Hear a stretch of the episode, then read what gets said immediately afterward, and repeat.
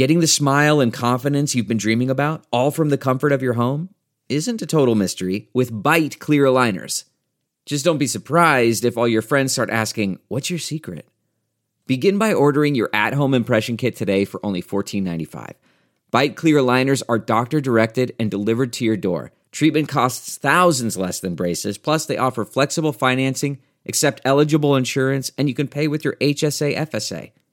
Get 80% off your impression kit when you use code WONDERY at Byte.com. That's B-Y-T-E dot com. Start your confidence journey today with Byte.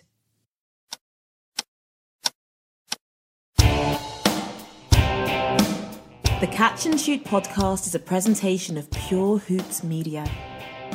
Catch and Shoot goes well with both red and white and is perfect with a workout of your choice. Our co hosts are on both coasts and they have all of NBA Nation covered. Adam Stanko in the Bay Area and Noah Kozlov in the Big Apple. Catch and Shoot podcast. This week it's NBA Draft Week. Anthony Davis has been traded. We're going to have Don MacLean, the UCLA great, the all-time leading scorer in UCLA and Pac-12 history, who's the trainer for the CAA guys. So Zion, Coby White, Bol Bol, and others. We'll talk to Don in a moment. I'm Noah Kozlov on the East Coast, Adam Stanko out there on the West Coast. Adam, you good? I'm good. I'm good, Noah. It's good to talk to you, my man. You too, pal. Uh, real quick, quick story on the NBA draft. I know I've told the 2003 draft story about Donald Trump and correcting him when he told Melania who LeBron was when he pointed to Maverick Carter in the white suit, but it was actually LeBron in the white suit. And I was an intern and tapped him on the shoulder and told him that night. But I don't know if they still do it, but that was always the morning of the NBA intern breakfast with the commissioner. So we went into the, and I was at NBA Entertainment in New Jersey, and then there was another group of interns in New York. So we all got together in one of the conference rooms in, in the New York office on Fifth Avenue, and commissioner came in, and, and, and commissioner said that his biggest concern always, his biggest stress was the pronunciations. And our producer Bruce Bernstein has a good piece on the on the site on purehoopsmedia.com about his involvement with Commissioner Stern and, and Adam Silver during the draft, and he can probably attest to this as well. So he, anyway, he sits down with us and, and he says to us, his first question is, what do we sell? What is the NBA selling? And like we're hmm. all in, we're all interns, and we all, you know, took turns saying all sorts of things. And then I guess after like six people got it wrong, and I don't know if I answered, I, I don't even remember. He said, entertainment. We sell entertainment. And mm. that's something that I've always had in mind.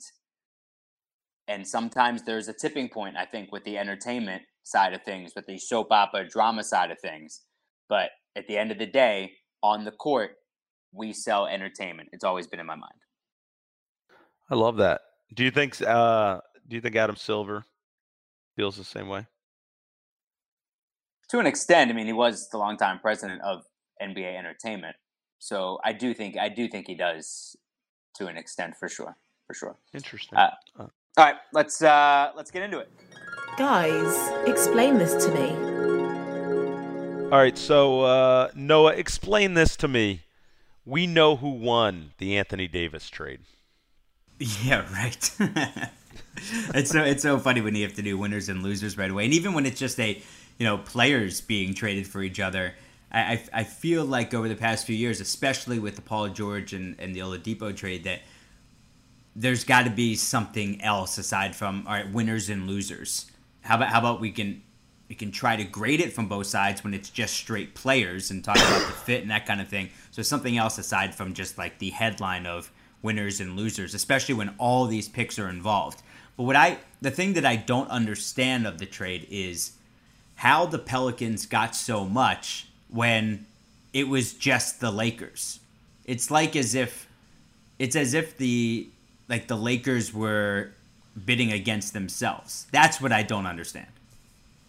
Yeah, I, that part is is fascinating to me, and I think what's also interesting about this deal, Noah, and I think first of all you bring up a good point about the idea of winners and losers. Also, is gets to be ridiculous because when you start to involve draft picks, and then there's usually trades that happen in the future and then there's injuries. Like we never really can evaluate how a deal turned out. Maybe one guy looks really special and one team looks foolish, but many times with these deals that are so multifaceted, it turns out to be sort of convoluted and it's hard to even figure out like when the trade should be evaluated, you know, or came to fruition.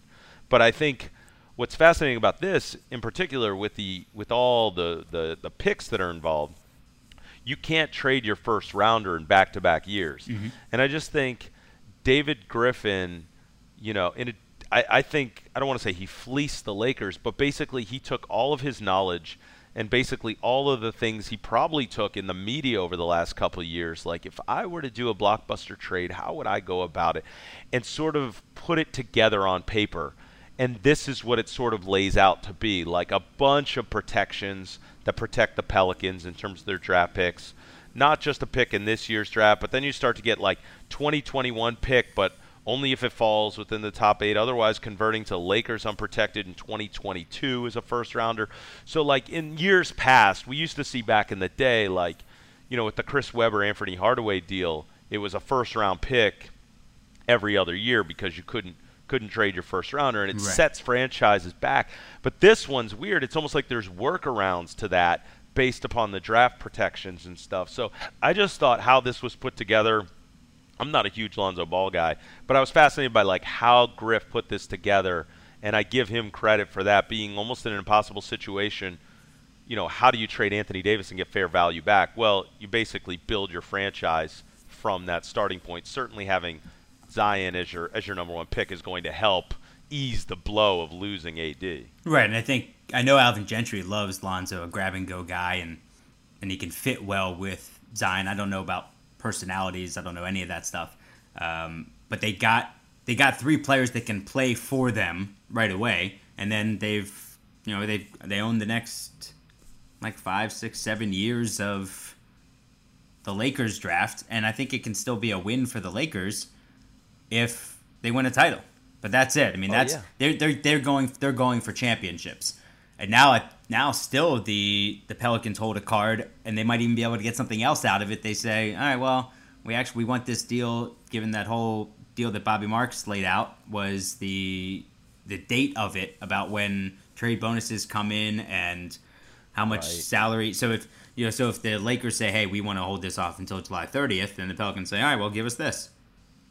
And Noah, you know what else I think is fascinating about this whole thing is that a year ago, when we were looking at LeBron in LA and what the off what their uh, what their roster sort of was set up to be, and how Pelinka and Magic put this thing together, we've talked about it a bunch. But this idea of a bunch of players on their rookie deals, right? Hart, Ingram, mm-hmm. Ball, Kuzma, all those guys on their rookie deals plus a bunch of one year guys that were sort of these, you know, head scratchers. But uh, if it works, great. If it doesn't, okay, they're gone after a year. It frees up space. The point being, let's ride out year one with LeBron. And then in this huge free agency class, we're going to be able to land guys and put ourselves in contention.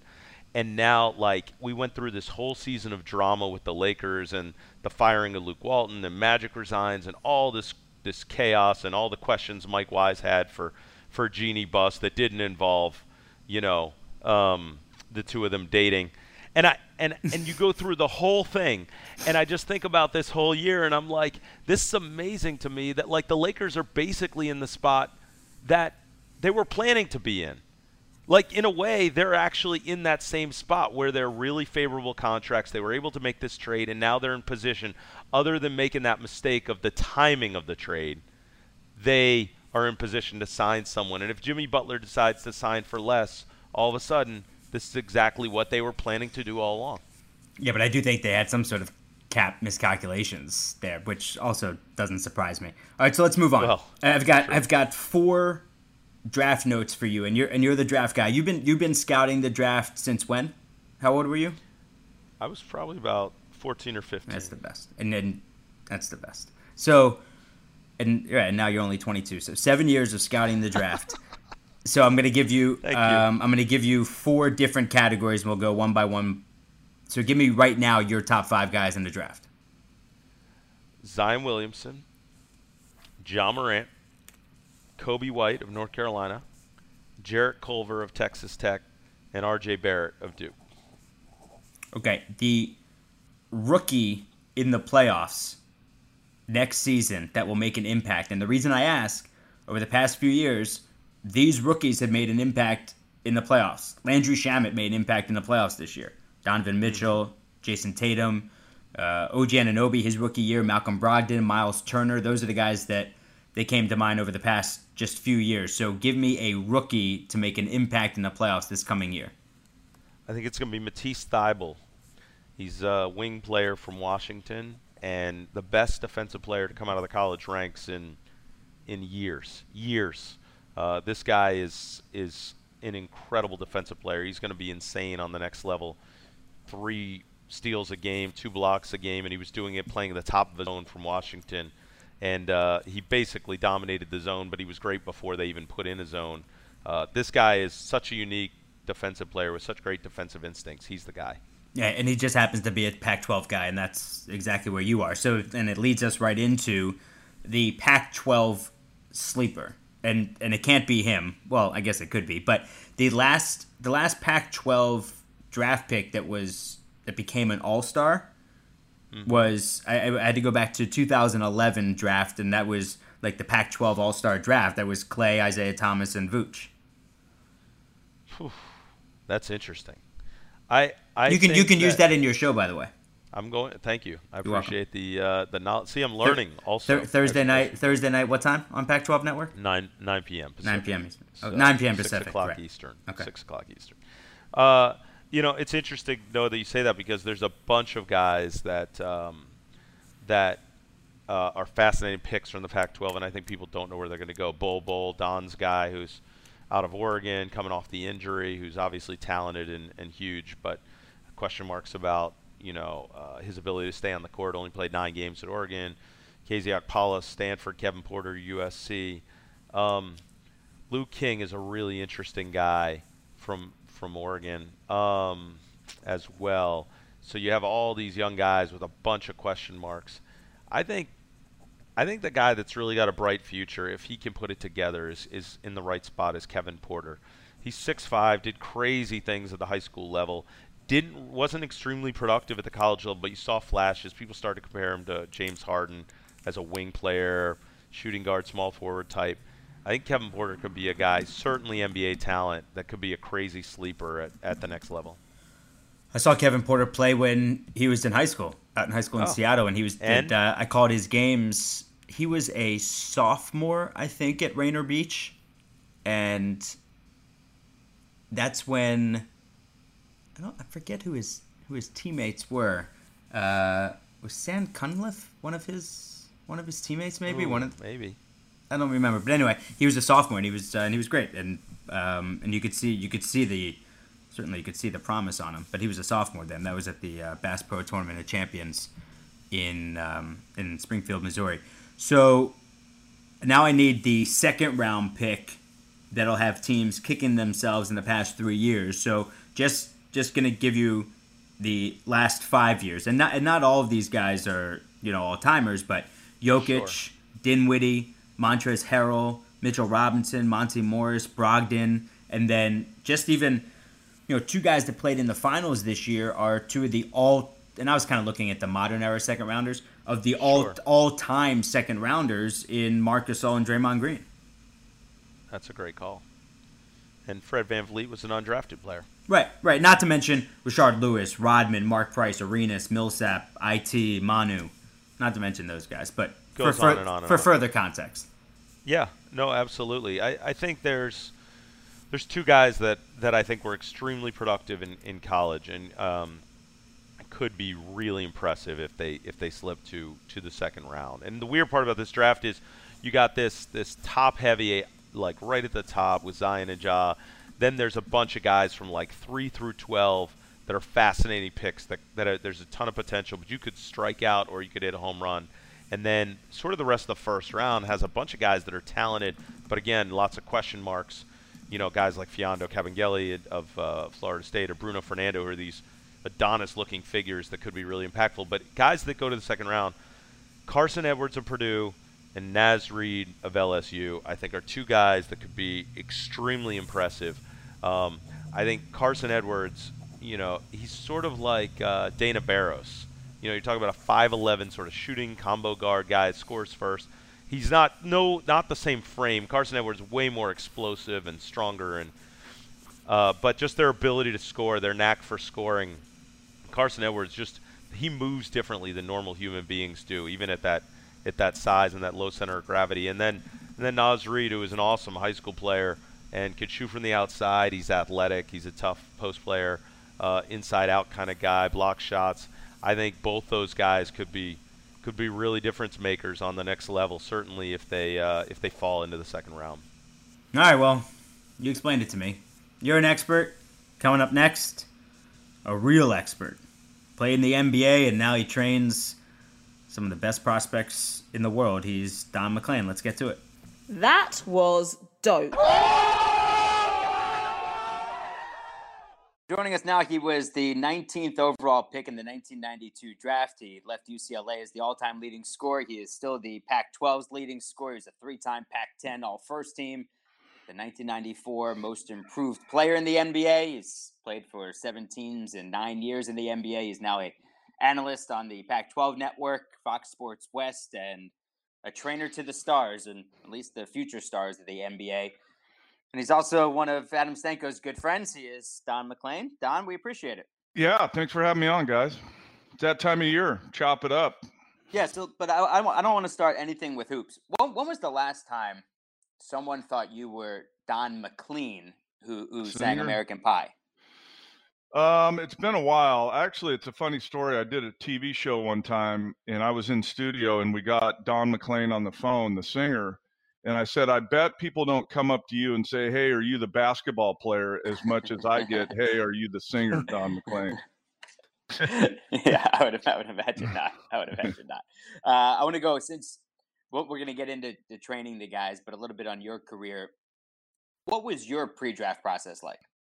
Nothing like today. It was me on my own, basically. I mean, I still was using you know the strength performance center at UCLA and then just kind of doing what I always did playing pickup and you know doing stuff on my own. It's it's really come a long way in what these agencies now use for pre-draft. It's become very sophisticated. Obviously there's a lot more money at stake so I think these agencies are willing to put more money into pre-draft and so that's why you see I mean everybody's everybody's pre-draft setup is kind of the same. There's different you know there's different ways of doing it but if you're, you know, a big time agent and agency, you have to have a great setup for pre-draft, and it's actually a big part of the recruiting process now for agencies with players when they try and get them to come with them. Don, before we get into uh, to those specifics, what uh, what are your recollections about about your specific draft night? Um, I was at home, and and you know I was hoping to go 11 to Houston or 13 to Denver, and that didn't happen. And then once I got down to 19, it was Detroit. And you know, being on the West Coast my entire life, growing up in Southern California and going to UCLA, it seemed a little daunting going to Detroit.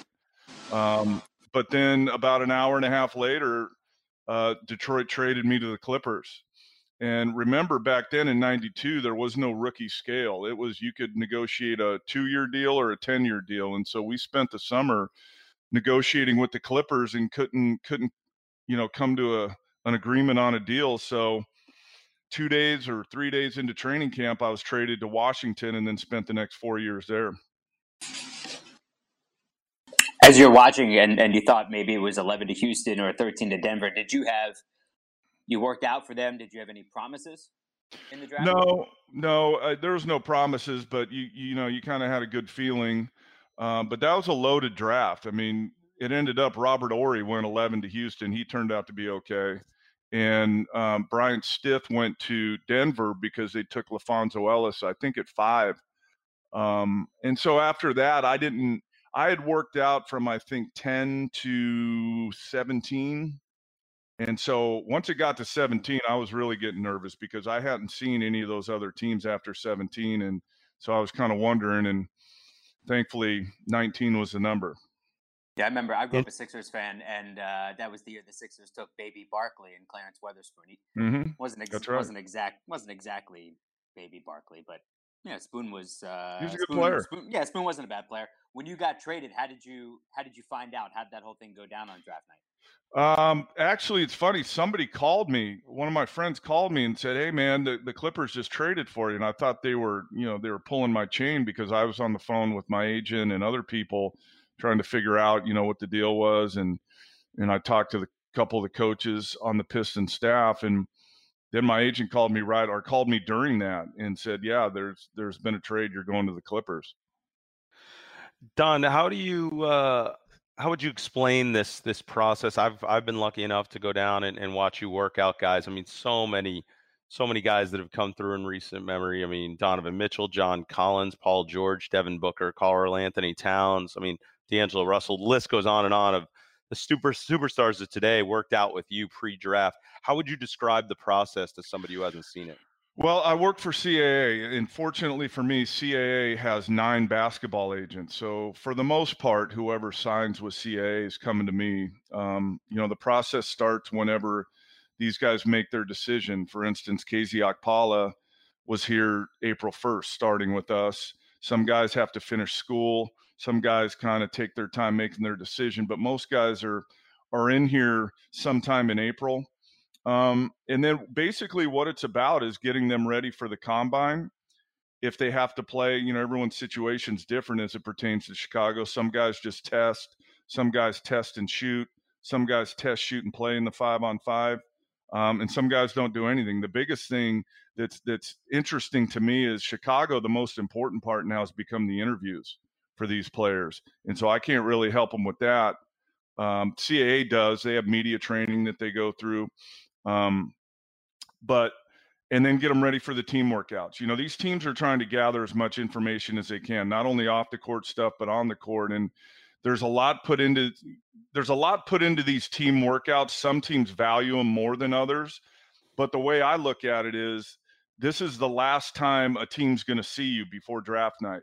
So if you blow them away with looking different than you did on tape and when they saw you in person in college, that could be the difference in them drafting you on draft night. So we start the process of, you know, everybody's different. Everyone's thing is different. You know, what they need to work on, things I might want to take out. But I do all the on the court stuff. I work with a guy by the name of Ryan Capretta who does the sports performance, which is which encompasses a lot of stuff: strength training, mobility. Um, there's a massage element to it. Um, nutrition's involved in that as well. So we work together with all these people and trying to get them to be the best they can be, you know, in a month basically, or five weeks, six weeks. And, you know, again, everybody's different. So the on the court stuff, even though we do it in a group setting, everybody has their own individual things. And so I try and identify, again, what they need to maybe take out of their game, what we need to improve on. And so that when they go to these team workouts, not only are they drilling better than what these teams expect, but pretty much well not pretty much every team does live work whether it's one on one two on two three on three and to me if we can stand out in that if we can be the best player and that's what i always tell our guys like every workout we go to we want that coaching staff and that front office to say you were the best player in the workout. And so we get to work on that and there's conditioning involved there's drills like i said and we go six days a week and if you get in here early, you really see the benefits of it. And this year, you know, Okpala was the first one in. And from what I'm hearing, you know, we're two days away from the draft. He's really helped himself. Yeah. So, how, how often are teams in touch with you directly to talk about the kids? It'll start, uh, you know, lightly um, through the process. Um, you know, we didn't have a pro day this year, but usually every year we do. Um, we did have a pro day for Bol Bol last week, um, but I'll I'll talk to people then um, at our pro days. But then it'll start. It basically started yesterday, where these teams are kind of they've narrowed their board down, and now they're really trying to gather specific information. And they don't they don't really ask me. I mean, I think they try and reaffirm what they think they already know about them as players and on the court. They're more interested in how was he was he coachable? How was he with the other players? Was he on time? You know, did he did he did he do all the things the right way? That's what they're trying to get out of me because they know I've spent six days a week with them for five or six or seven weeks. And they're, I mean, they kind of put you in a tough spot since CAA employs you, so you want hmm draft picks to go where they should. So, so how, so how do you build up the? Well, I'm I'm just being honest here, Yeah. and and allowing the teams to trust you while still while CAA trusting you as well. Well, I've been doing this for 15 years, and I knew when I started doing it, Noah, that I wanted to do it because I really enjoy it for a long time. Um, so I, I, I find a balance there. I have relationships that go way back from when I played, like with Sean Marks, um, and guys around the league. And so, you know, I, I, I I'm honest about what I see. Um, and I think they trust that. I, you know, fortunately, the the players that CAA recruits aren't knuckleheads for the most part, so I don't have to lie for anybody, and I won't lie for anybody. But to be honest with you, you know, when I get them, I set the tone, so there is no room for error with these guys, and, and I do that for two reasons. A, I want them to learn how to be a pro, and and do things the right way but also if there is some some stuff going on where they're you know always late or you know they don't feel like working out on some days i i try and get rid of that like immediately so they are doing things the right way so that when we get to this point two days before the draft and people are calling me i can say you know i don't know what you've heard when he was at whatever school he was at but when he was here he did things this way and he did them the right way So Don, on that point, I mean, you know, with you playing in the league for as long as you had, and and obviously as connected as you are to the NBA still, uh, with all the guys you know, plus doing the Clippers broadcast, like how do you explain it to people how different it is in terms of the work ethic, in terms of what it takes to be a pro, from being a college player to being a pro guy? Um, it's it, it's not something that you just say, Adam. It, it's kind of shown in like some guys get it faster than others. Like I remember two years ago, John Collins. I mean, I had to air him out every day because, you know, and again, I said it earlier. Every everyone's different when they get here. Um, and John Collins had been getting by his entire life on his size and athleticism. You know, because he was a freak athletically.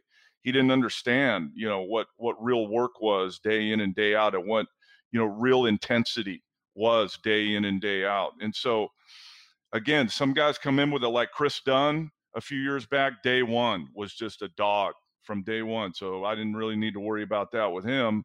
But with like john collins we had to talk about it every day.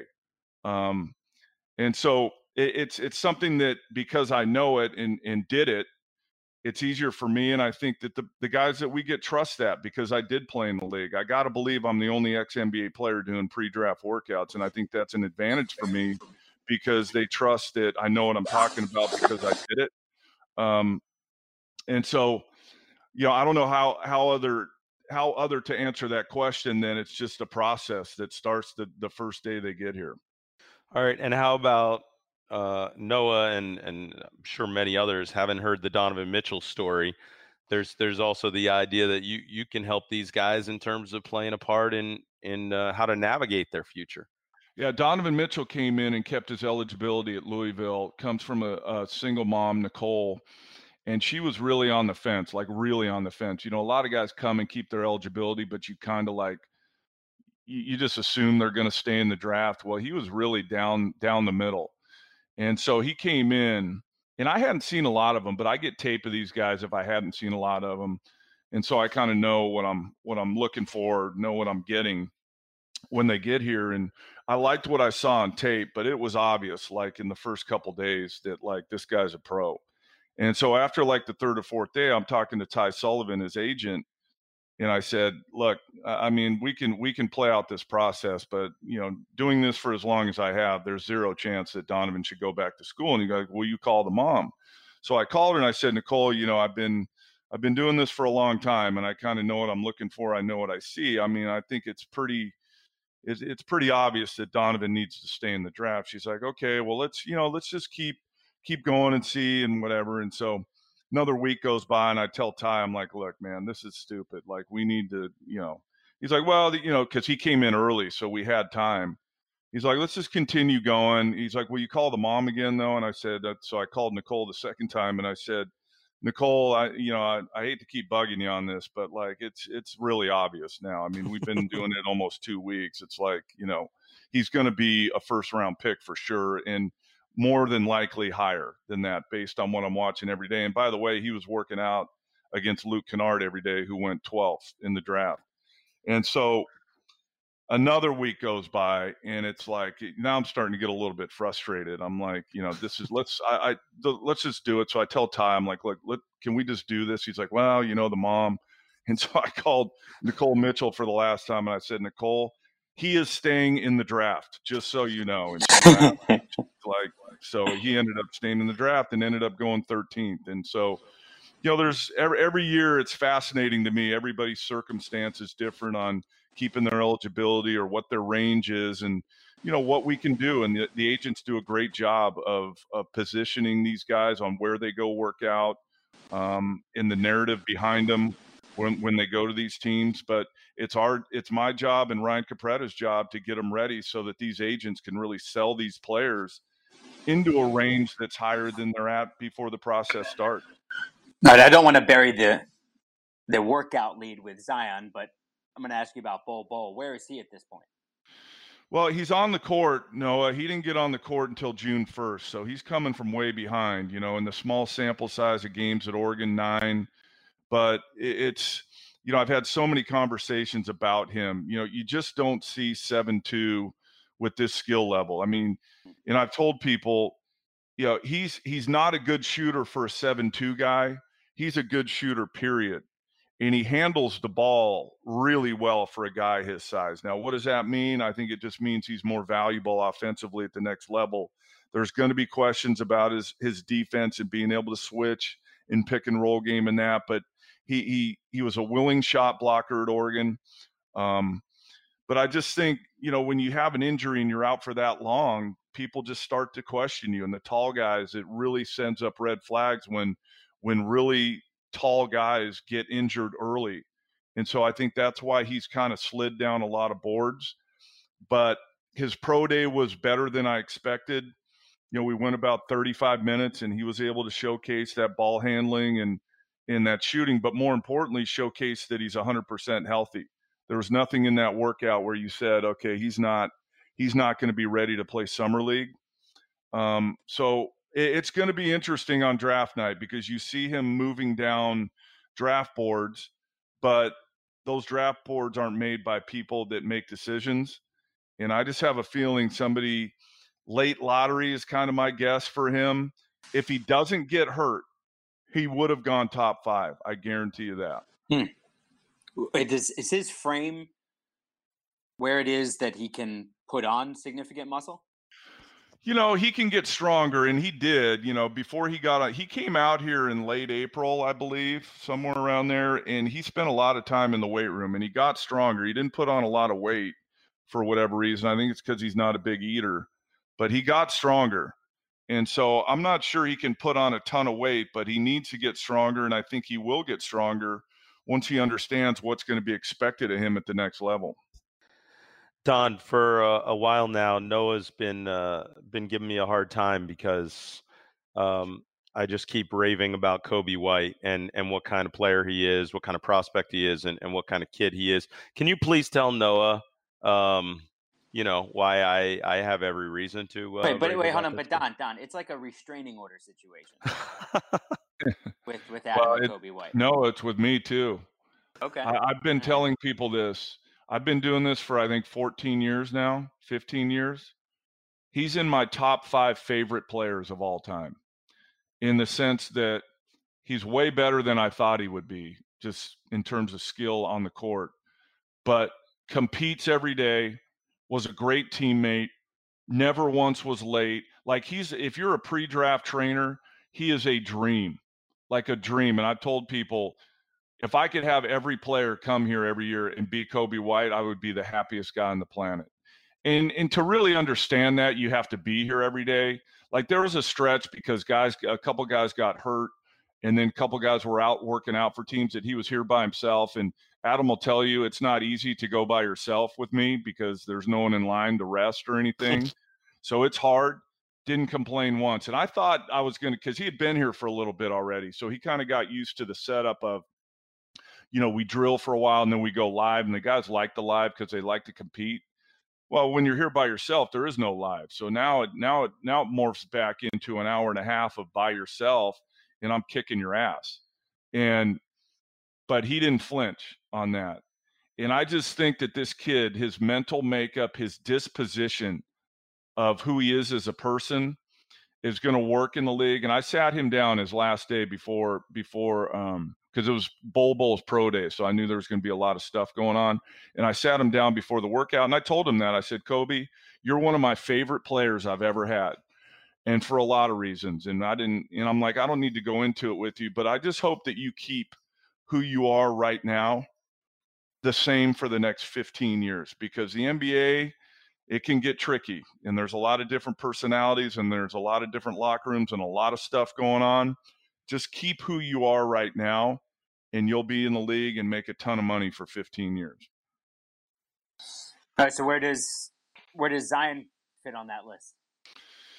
You know i didn't get to spend enough time with zion. You know he came out here and it was very late. It was like middle of may third week in may and it was only going to be for a week and you know, there's a video that got out the first day. You know, his stepdad's been training him since he was like five, and they're very protective of him and very, you know, um, they don't want the fanfare of it. Even though this guy's the most celebrated college player to come out in the last decade, they don't want to manufacture that. So the first or the second day he was out here, somebody posted a video that they took through the window of the place that we were working out, and the stepdad kind of freaked out and decided that he wanted to keep training him, continue his training. So we found them a separate gym, like a high school where no one knew about, and he continued it. But I will tell you this I've never seen a guy at his size with the explosiveness he has.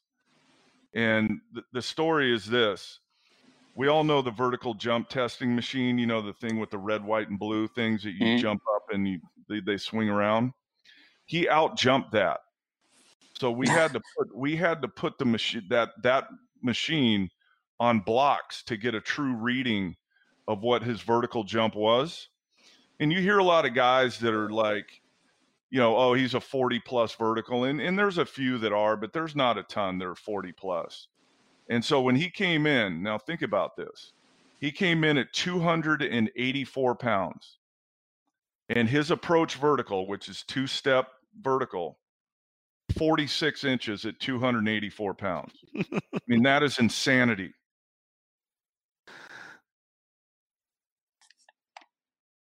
Yeah, that that is insane. Like that's stupid. Ryan Capretta, who's worked out some of the best athletes in the world, like football players, track guys, basketball players, like his jaw hit the ground. and he's been doing this for like 30 years but uh, I mean that that's that's silly. But how, how significant is it that his that his stepdad is handling his training, despite him handling his training throughout the rest of his life? This is a different level to get you know and to be as successful in summer league and and in the NBA. Yeah, I mean, how, how significant I, is that that it's not you doing it? It's not because because think about what we've been talking about. I get these guys ready to work out for teams to get them drafted higher and and get them ready for summer league, right? Well, he was the number one pick no matter what. Mm-hmm. And so there was no room to grow in that area. So I don't think it was that significant because the minute he gets drafted, you know, the Pelican staff will get their hands on. The stepdad won't be training him anymore. It'll be someone from the Pelicans or the Pelican staff. So I don't think it's significant at all, to be honest. Um, you know, I was happy that I got a chance to spend three days with him just to see. Um, he's going to be really good because you just you just don't see that kind of athleticism. I mean, I've never seen it before, and I was in the league and been around the league for a long time. It reminds me of Blake Griffin when he first came into the league, that kind of athleticism. Hmm. Um, you know, but maybe even more explosive than that. And if you know people see Blake Griffin now, he's more of a power guy, strong guy. But think back to when Blake Griffin first came into the league and he was dunking on Mozgov and doing all those crazy dunks. That's this kind of athleticism. And I know Don, you were telling me he also reminds you some of young Barkley, but we talked in the past, you and I, about like where does this fit in in today's NBA? So we all know about what the ceiling ultimately could look like for Zion, but what about what are some of the things he's going to have to work on at the well he's going to have to get he's going to have to be become a, a legitimate perimeter shooter and i know he made some at the college line but there's a big jump from the college line to the nba line and he's going to have to get consistent behind that because the first thought and i told zion and the stepdad this when we met before he started i said if i'm in the league right now and you come into the game the the only thing i'm telling myself is this guy ain't dunking on me. He's not. And so there's going to be a forearm gap and saying, go ahead, shoot it. I'm going to live with you shooting it until you prove to me that I have to get up and guard you and take the risk of getting dunked on. And so he's not starting from way behind because eh, he proved he could make some at Duke, but he's going to have to get more consistent. And then I think his mid game, he's going to have to learn how to pull up. Like everything can't be at the rim dunking it because guys aren't going to let him. So he's got some room in, in a ways to go in terms of his offensive game. But I think when you start with that athleticism, and from what I got, a will to get better, he wants to be great. I, I really don't have any doubt that he's going to get there. I just don't think because of the media hype behind him and the social media hype behind him right now, it's going to be right out of the gate. I don't think it's going to be like 25 a night right out of the gate. I think there's going to be some time there that needs to be taken to really understand how to play and get that skill that he's going to need to be an all star at that level. Don, I, I, have tried to explain this to people, and you were talking about some of the process earlier, but just in terms of like how hard these kids work, and I've been lucky enough to to head down there and, and watch it for the last, I want to say, three or four years. Um, you know, you've you've invited me down, and just to try to go through what it's like for these guys to do this this physical workout of the weightlifting and then get on the court with you nonstop for two hours. I guess the only way maybe you can put it into context is just to explain like how these kids respond when when they first are up against your workouts, even guys that have come from some of the biggest programs in the country? Well, we, we set it up, Adam. And, and the thing that I have, the thing that I have that, that, you know, a regular trainer doesn't have in the summertime is what? I have June 20th hanging over their head. I have the, the, the ultimate motivator, and that's draft night and spots. And I even talk about it. You know, I, I, I do so many things during the time that they're here to motivate them and keep them motivated. Like I'll if one of the agents is there, I'll say, you know, hey Ty, what's the difference in money between the 10th pick and the 18th pick? And he'll say, you know, 3 million dollars or whatever. Uh-huh. but that's motivating. You know, and so I think I can ask for a lot more because I have that. I have that that draft hanging over their head. Um, but I know what I need to see and I know where they need to be in terms of how much they can withstand, how fast things need to be, um, you know, what it needs to look like offensively, what it needs to look like defensively. In the in the live stuff is where it's at. Like what it what I think I need to see from a guy that will translate to the team workouts when they get in their three on three for whatever team they're in front of. And uh, conditioning's a big element of it. Um, guys get tired. They don't spend time on their conditioning level. And when you're playing three on three in front of Danny Ainge, guess what? You're going to get tired quick. So if you don't have that second wind, you're in trouble.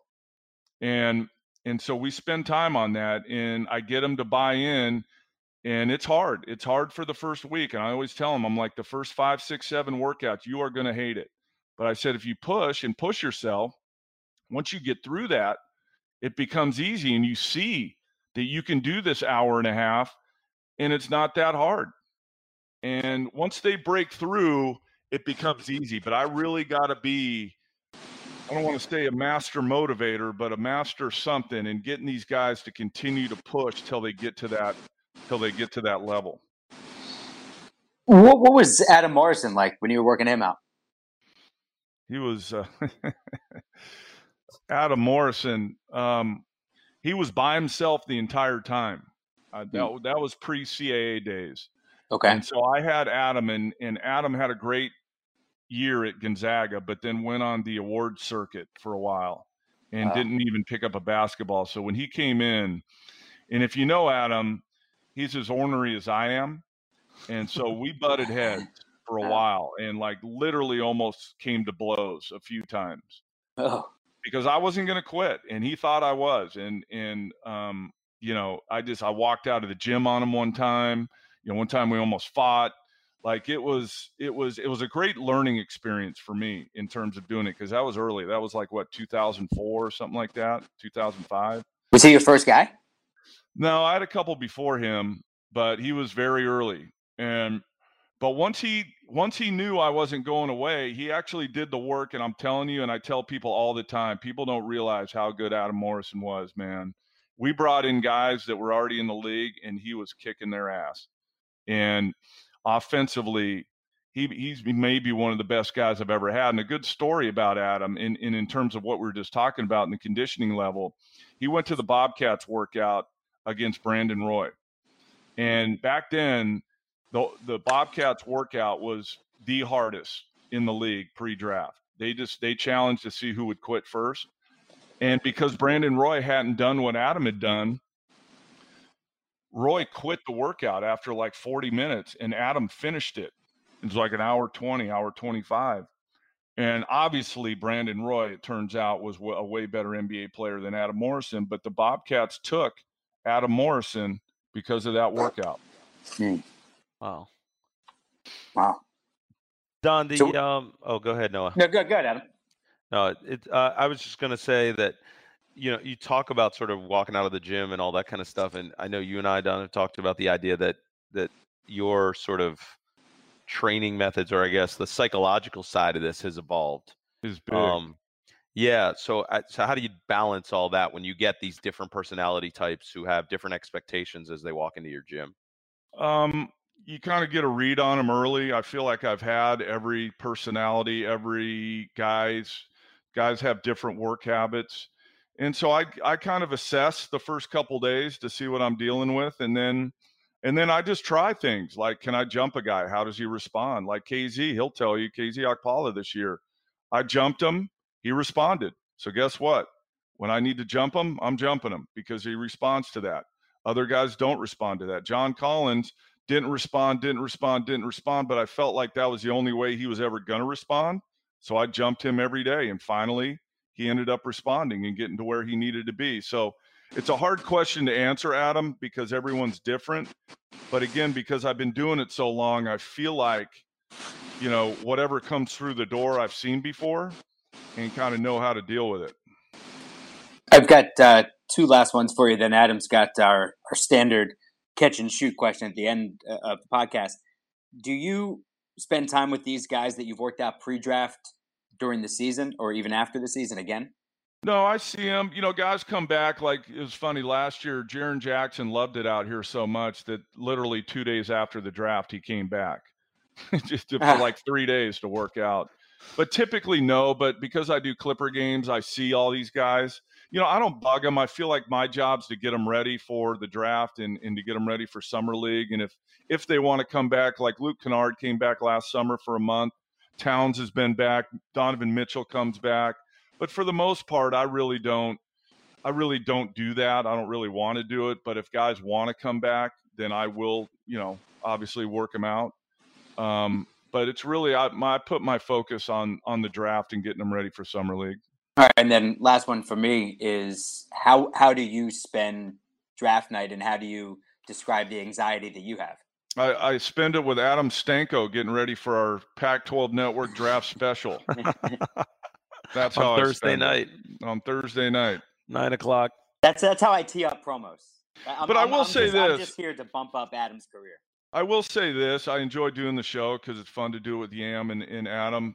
Um, but it is it is a uh, I don't want to say it's an uncomfortable night because in, in this I don't know if this is going to sound right or not. I'm always, I'm more fearful of guys dropping than I'm happy that they go higher. If that makes yeah, sense. Totally like, understandable. Like last year, we had guys jump up. Jerome Robinson went higher. Um, we had Collin Sexton. We had Jaren Jackson. Grayson Allen went higher than he was expected. But to me, I, I was I wasn't in a good mood after the draft because Keita Bates Diop dropped. He dropped all the way to 48 when he was supposed to go, you know, somewhere in the 20s. And so that part makes it nerve wracking for me because I don't want anyone to drop. It's great if they move up higher, but I just do not want them to drop. That's my mm-hmm. biggest fear. Uh, so Don, this is the Catch and Shoot podcast. So we always ask the guests um, uh, if your life's on the line, Game Seven situation, who do you want? Who do you want to catch in a, in a in a catch and shoot situation? And so for you, all the guys that you've ever worked out, who are you trusting in that catch and shoot situation? And then uh, also one of your former teammates, who would you put in that spot? Hmm. Well, if we go back to the pre-draft guys as they were at the pre-draft, is that what we're saying? Not who they became or who they are. Sure. Well, sure. who they were pre-draft. Yep. Catch and shoot would be Adam Morrison, hands down. Like wow. not even close. Um, wow. guys that I played with. Hmm. I'd have to. Well, I did play for 17 teams in nine years. Um, man, I'd have to think about that one. Um, well, let me ask it this way: Who challenged you in shooting contests uh, at practice? Who were some no of the one. guys that? Ch- no one. I'm kidding. Um, man, I'm trying to think. You know, I didn't really play. You know, you know who could really, really shoot it, and people talk more about the the the stuff off the bounce. That's what they remember. But Mahmoud could really shoot it and I oh, would say yeah. he's one of the guys that like catch and shoot. I'd put him up there. That's interesting. Well, didn't, didn't, didn't you spend time with Dale Ellis? Yeah, at the end of his career, that's a good one. I forgot about him. That was the that was the lockout shortened year. Um, oh, yeah, Dale Dale was, Ellis okay. would be up there for sure. I forgot about that year. I'm trying to go through the teams and the seasons. Um, yeah, Dale Dale Ellis would probably be it actually. Oh wow. I mean, he's That's one of the all-time great three-point shooters. Yeah, he is. Yeah, he is. Yeah. Uh, well, Don, we, we really appreciate it, and um, I, I, hope I hope draft night goes the way that that you hope, which means all good things for your guys. I hope so. I appreciate that. It's always nerve-wracking, but uh, we we did the work, and now we let the chips fall. Appreciate you, Don. All right, guys. I think we're about to go off the rails. I've got so many more questions for Don, and got to be over beers. I, that's growing up a Sixers fan. I got to talk to him about that Iverson rookie year with Stackhouse on the team and Derrick Coleman and Clarence Weatherspoon, even from that draft. Um, so, so thank you again to Don, and make sure everybody checks out all the other podcasts on the Pure Hoops Media Podcast Network, the Mike Wise Show, the Buckets, Boards, and Blocks with Monica McNutt, and Pure Hoops with Eric Newman and NBA champion BJ Armstrong. We'd like to close out the show with something else that's been entertaining us this week. And Marissa is away, and I've been watching. So when she's away, I watch things that I know she's not going to watch, or, or would want, or would or would want to watch. And um, and so I so I watched all four parts of When They See Us about the Central Park Five, the uh, the Netflix four part series, the miniseries, and the Central Park Five about the the yep. murder, rape, jogger case back in 1989 here in Central Park in New York City. And I started watching it, and I made it through the first like 30 minutes of the first episode, and I said, and I said to myself, I don't know if I can do this. This is, I, I, I just had a, a, pit in my stomach, and I, I didn't feel good after just watching the first 30 minutes. It was so uncomfortable. But then I, I kept going, and then last night I watched the final two parts back to back. It was uh, about two and a half hours, and it is it is eye opening. It is it's uh, something that I, I would encourage everybody watching. It's interesting you say that because I haven't seen the final two parts, and I've had the same reaction. I remember when when all that stuff went down, and and um, yeah, just uh, horrific and man, so sad something. to think how how young young those kids were. Oh um, man, it's just it's it's it's it's, it's, it's disgusting.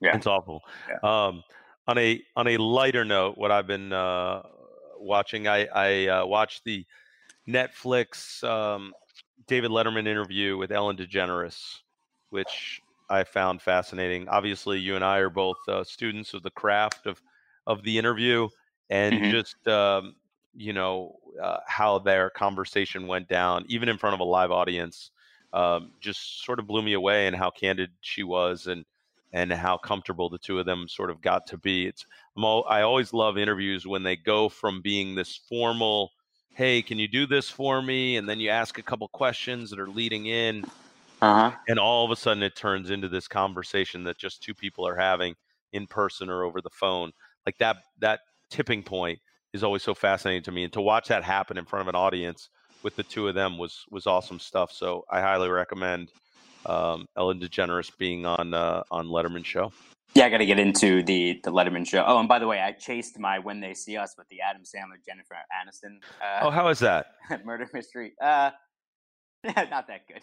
I mean, I mean, I could watch. I mean, I could watch Jennifer Aniston in anything, and and Adam Sandler's he's still funny. Like he still makes me laugh. But uh, um, yeah, like is I it like a guess it was- modern day clue yeah, kind of. Yeah, uh, it's it's a movie that I I definitely would have watched on an airplane for sure.